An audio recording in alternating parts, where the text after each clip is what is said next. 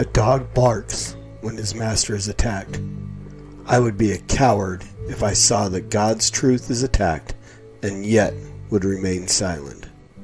John Calvin. Get in a long tube with a bunch of demons. really believe that human beings are demons. No, I do not. And don't you ever say I did. This is my Bible. I am what it says I am. know, it- there's probably a, a balance between. I believe you have to know Christ, but God is in hell. He is. And someone knows this for sure. all of mankind is going to end up somewhere in heaven. My mission really is to just help people of faith, especially, to re-examine this issue, to realise the church has got things wrong in the past. For those who are, are God's by faith in His Son. Corinthians, right? 2 Corinthians 3 7. victory in the name which is above every name. There's no exception for rape or incest. Uh, it's an extreme law, and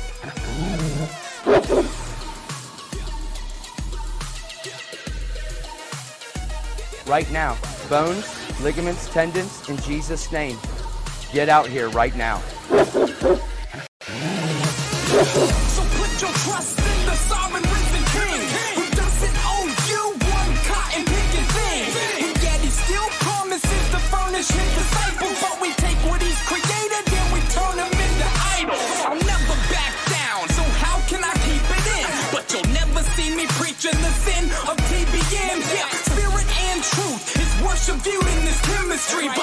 some are spewing distorted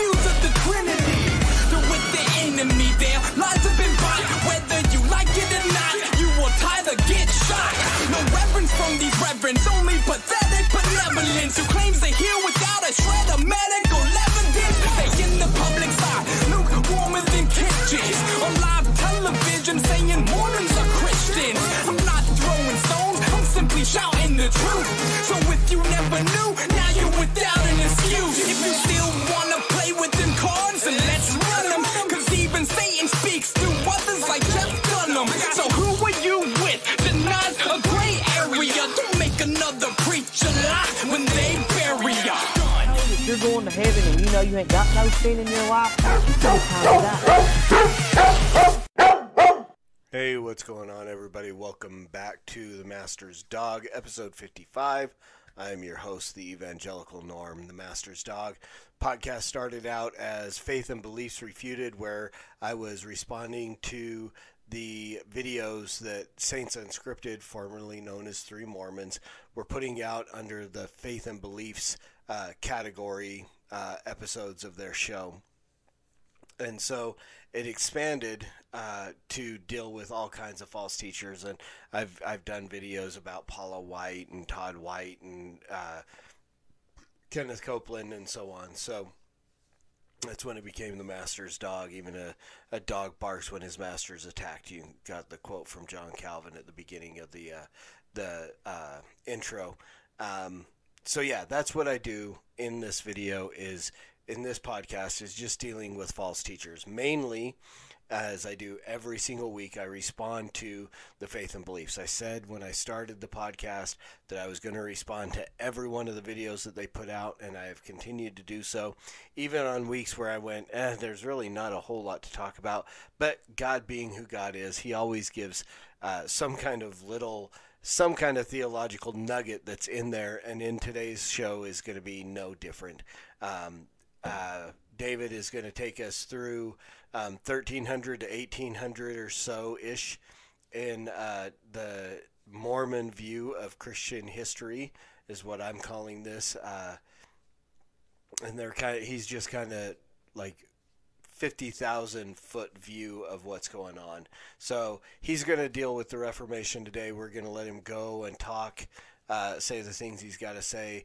I'm probably not going to stop him too much as I've done in the past because really it's it's not until the very end um, that he says anything that I actually kind and it doesn't even say anything I disagree with, but there's the little insin- insinuations that the LDS do. So with that, to keep you from being too confused about what I'm talking about, I'm going to go ahead and let David do what David do and um, let him tell us about how the Mormons view uh, church history during the time of the Reformation, 1300 to 1800 AD.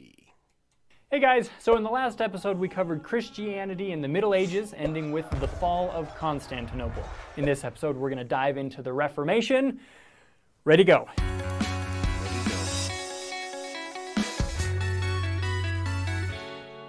So, before we talk about Martin Luther, there are a couple of people and events that really paved the way for Martin's success. One of those guys was John Wycliffe.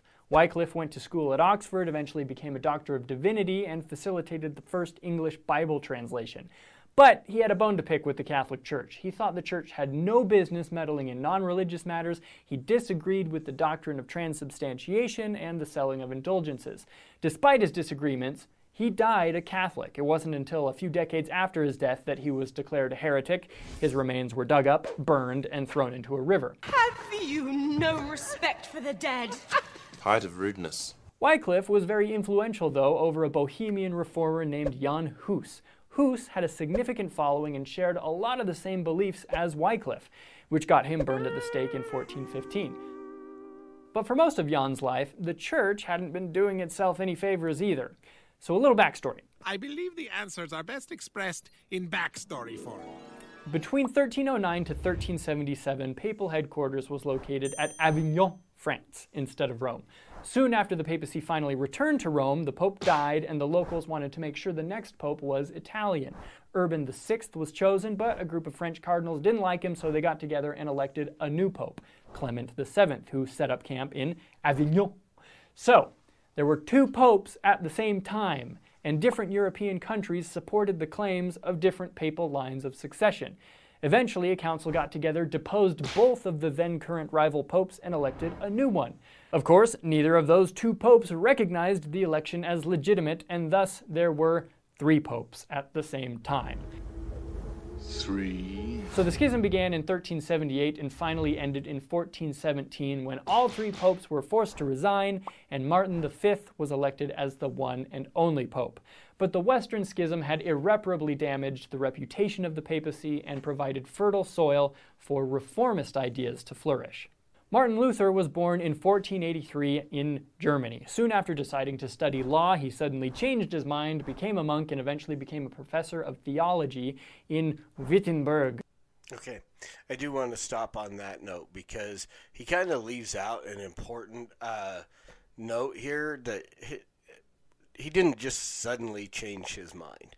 So the the story goes uh, that he was traveling and was caught in a, a, a terrible storm, as my daughter's uh, pop up book about Martin Luther's life says.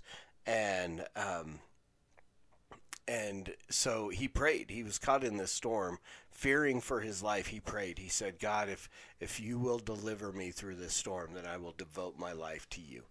And God did, and the storm died down, as the book says, um, and my daughter would say, and and that was the the moment where he suddenly changed his mind.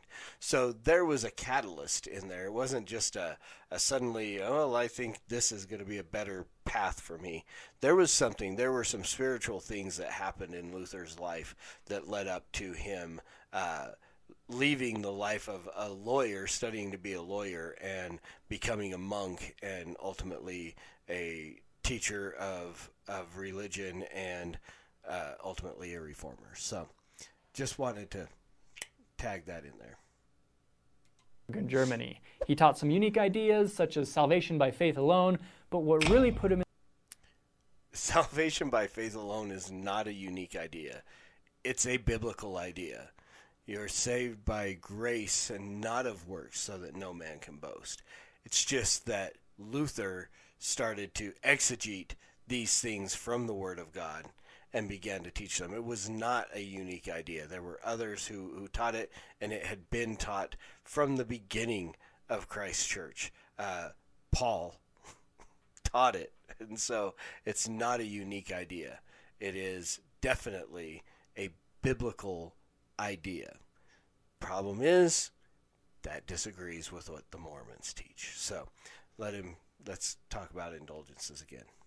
In the spotlight were his views on indulgences. Essentially, an indulgence was the idea that you could do certain things, such as giving money to the church, in exchange for reduced temporal punishment for your sins or the sins of deceased loved ones. People like Friar Johann Tetzel took this to a particularly manipulative level, allegedly advertising these indulgences by saying, When a penny in the coffer rings, a soul from purgatory springs. If you want to know more about indulgences, check out the notes in the description or talk to a Catholic. But like, or you can just look at history. I mean, the the issue with indulgences was literally that they were they were selling um, uh, time off of purgatory, which purgatory in itself is not a biblical concept. So it was essentially uh, wrangling money out of fleecing the flock, if you will, just the same way that prosperity pimps uh, preachers do it today. Um, it was a fleecing of the flock. It was, and and actually, recently in uh, the last five years or so, uh, Francis, uh, I believe it was Francis, maybe it was Benedict before him. Um, there was a resurgence of uh, indulgences, and I can't remember exactly what the context was, but I remember there being maybe it was to deal when uh, um, Notre Dame caught on fire, and uh, there was something about if you donated towards that, then um, there were indulgences. But they're, they're, they're not things that hadn't actually gone away, and they are.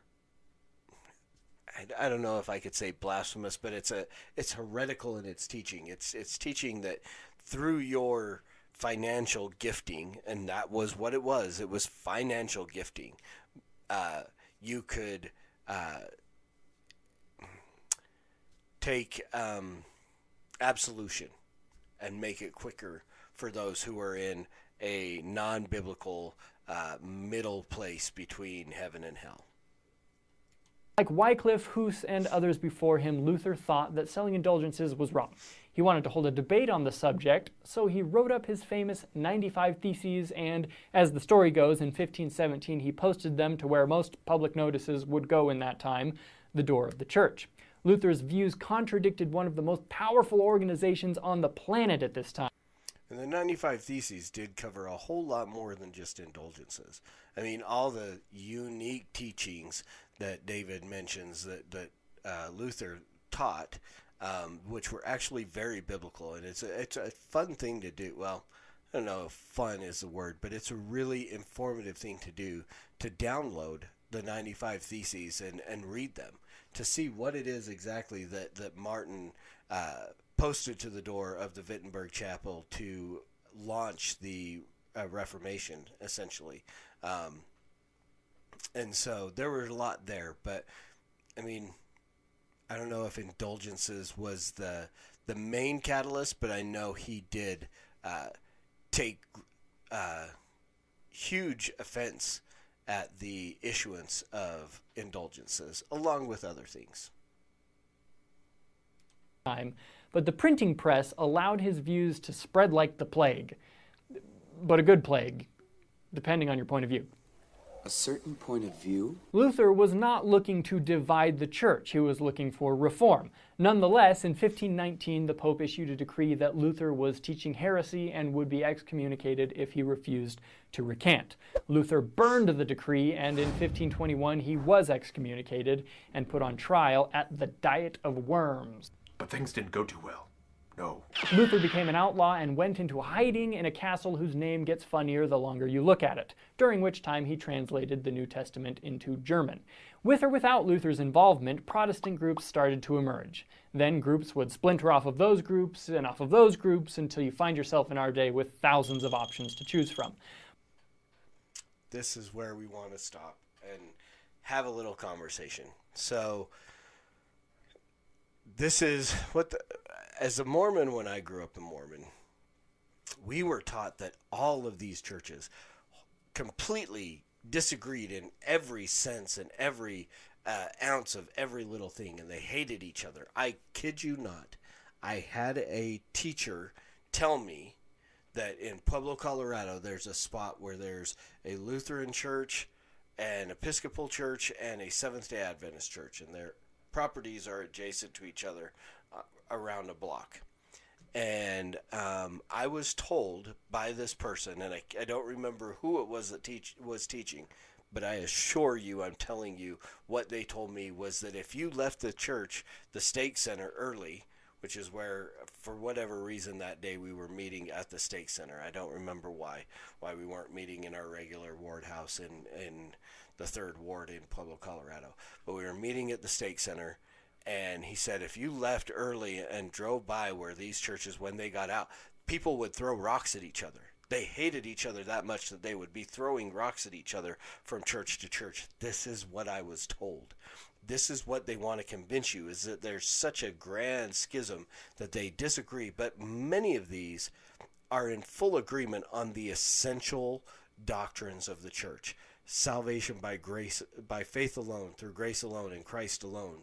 Um, that Scripture is the, the ultimate authority alone for God's glory alone. The five solas, which are you know the kind of the core of the Reformation, many of these churches agree on those things, on what is absolutely orthodox. That you know that Jesus was born of a virgin. That um, the triune God, that, that Jesus is the second person of the Trinity, that God is triune, three persons, one God, one being, one nature. Um, these things that, that make a church orthodox. And many of these thousands of churches agree on those essentials, and we don't have disfellowship. You know, I mean, there are Baptist churches, Presbyterian churches that, you know, I mean, just looking at the the unique relationship between Christ Church in Moscow, Idaho, Apologia Church in uh, Phoenix, Arizona, and I mean, I would even say our church, Refuge Church here in Ogden, Utah. I mean, all three with with with subtle differences in our theology and our teaching, but we all have grand community together um, where individuals of each church kind of communicate with each other. We're friends. We have you know connections and conferences and all kinds of things. You know when when Apologia had uh, ReformCon, we were there. Christ Church was there. A lot of people from other places. So the idea that there's grand division. Now, there are a lot of churches that have gone outside of orthodoxy um, in their belief. They they're not willing to follow Scripture. Um, you know, ordaining homosexuals, um, uh, female pastors, and so on. And I don't know if I would say, well, I would say if female pastors would put one outside of uh, biblical accuracy. And so, again, to call it unorthodox, maybe not. Uh, heterodox, maybe. Um, but the ordination of, of homosexuals, the ignoring of, of what is sin, um, I mean, those put some of the, those churches outside of orthodoxy. And so there are those great divisions, but for the most part, many, many churches that they put out to say there's thousands, and it, and it really is, it comes down to style of worship, style of baptism, style, you know, whether it's paedo baptism, credo baptism, sprinkling, dunking, whatever. These things, the way we uh, administer communion, intinction, or elder uh, administered, or um, self administered, or all these things. There are so many different things in, um, you know, that that separate these churches, but there's st- it's not that there's a huge separation because orthodoxy still holds us all together in um, and so it really it's it kind of gives just a a place where someone might be um, more comfortable and so to to insinuate which I'm not saying David did this fully in this video but what Mormon teachings quite often insinuate is that these churches are just constantly at heads with each other and you're wrong and you're wrong and you're wrong. And while there are debate on secondary issues and, and you can see grand examples of civil debate between brothers in Christ disagreeing on secondary issues, James White and Mike Brown, um, Michael Michael Brown, I think he goes by Michael. Uh, you know, uh, and Todd Todd Friel and you know whoever Todd doesn't do a whole lot of debate. Um, Todd debates more atheists than anything else, but you will see um, friendly uh, debate over small secondary issues come up between different groups. So that was that's the the big thing that I really wanted to talk about was the idea that um, somehow this grand number of denominations within Christianity somehow proves that Christianity is false, and it really doesn't. But that's what Mormons will use to try to convince people of uh, the validity of the Mormon Church over um, the truth and orthodoxy of mainstream Christianity. But of particular note is the year 1534. The Pope wouldn't let the English King Henry VIII get a divorce, so Henry broke away from the Pope, formed the Church of England, put himself in charge, and got his divorce anyway. Isn't that cheating? Over time, some people believed the Church of England had strayed from true Christianity and needed to be purified. These people came to be known as Puritans.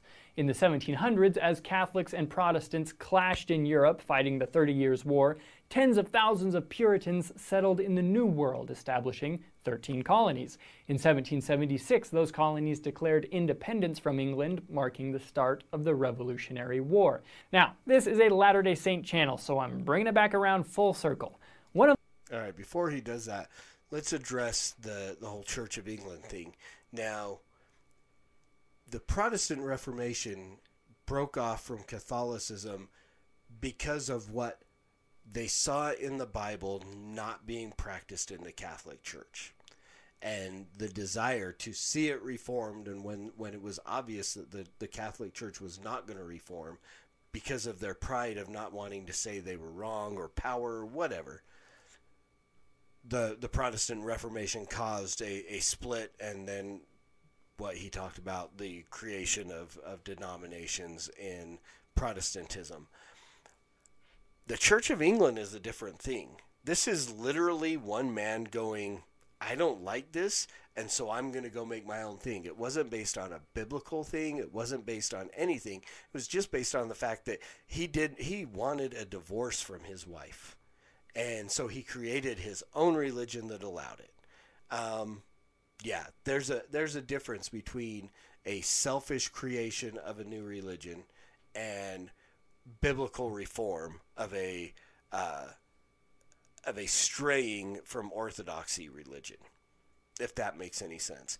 And so the Puritans again would kind of be the equivalent, the Church of England equivalent to um, the Protestant Reformation. They were like, look you took this and you did this in and for a selfish reason, but we want to bring this back to biblical truth. And that's what the Puritans were about, where they were like, well, let's look at the Bible and go, yeah, divorce is wrong. Because the Puritans would believe that, that divorce was wrong. Um, and so the desire to take what had be, what was split off for selfish reason and, and return that to orthodoxy. So there there's a little bit that I just wanted to kind of discuss on that point, um, just to kind of give an idea of why it's not really similar to what um, the Protestant Reformation was, and I think it would actually be if you look at the reality of what Joseph Smith did. The creation of Mormonism was very much like uh, the creation of the Church of England. Joseph didn't like a lot of the things that was being taught in Presbyterianism and Methodism and, and Baptist churches and so on in his area. Obviously, they were looking and seeking, and he was intent on putting his own spin on these things. And you can see as LDS history progressed and Joseph Smith's theology changed, that that power and that selfishness, just like Henry, whoever the eighth or whatever, um, he kept changing the church. And so uh, when you know uh, a Baptist uh, preacher told his mom that the baby that died at in childbirth or very young was Alvin um, Smith was not in heaven because he wasn't baptized, Joseph was like, well, you know what? We have baptism for the dead. And so we see that same kind of issue of one man with the, the ability to change and uh, devise his own religion, which is what Henry did, which is what Joseph did, and which is completely different than what the reformers did when they were going back and going, What you're teaching is not biblical. We want to see it changed. And when that church refused to change it, then there was the split. So hopefully that makes a little bit of sense to you. I'll let him mention uh, Solomon Mack and, and the birth of Joseph, and then we'll we'll wrap it up. One of those men who fought in the Revolutionary War was named Solomon Mack. After the war, Solomon bought farmland in Vermont and rented it out to his son in law. It was on this farm that Solomon's grandson was born in 1805, Joseph Smith Jr. Now, there's a lot of great stuff I skipped over in this episode, so check out the links and notes in the description to fill in some of the blanks, and have a great day. All right, so there you go. Um, from Constantinople to the birth of Joseph Smith, because that's church history right there, right? So hopefully uh, the the explanation of denominations and so on was helpful. Um, you know, I'm I'm open to other questions or anything like that. But again, to see how Mormons try to to take the denominations to use to prove um, the validity of Mormonism, you can really look back and go, well, there's still a whole lot wrong. You know, we've got yeah, you've got all these different uh, denominations and, and sects of Christian uh, mainstream Christianity, but it does not make up for the fact that that Mormonism is really just a, a man-made, uh, man-glorifying. Uh, non-biblical religion that continued to change as Joseph changed and continued to change after that. Um, even to today, there are still changes that happen in the LDS Church. I'm I'm, I'm assuming I've I've predicted within ten years there will be ordaining women and homosexuals in the LDS Church, and that's my prediction. We'll see if I'm right. Uh, you know, May 25th, 2020, mark the tape. We'll see if that comes to pass, or if I'm just another uh, Harold Camping, right? So. Um, uh, hope again. Hopefully, this was helpful to you guys. As always, preach the gospel at all times. Use words; they're necessary. And until next week, Soli Deo Gloria.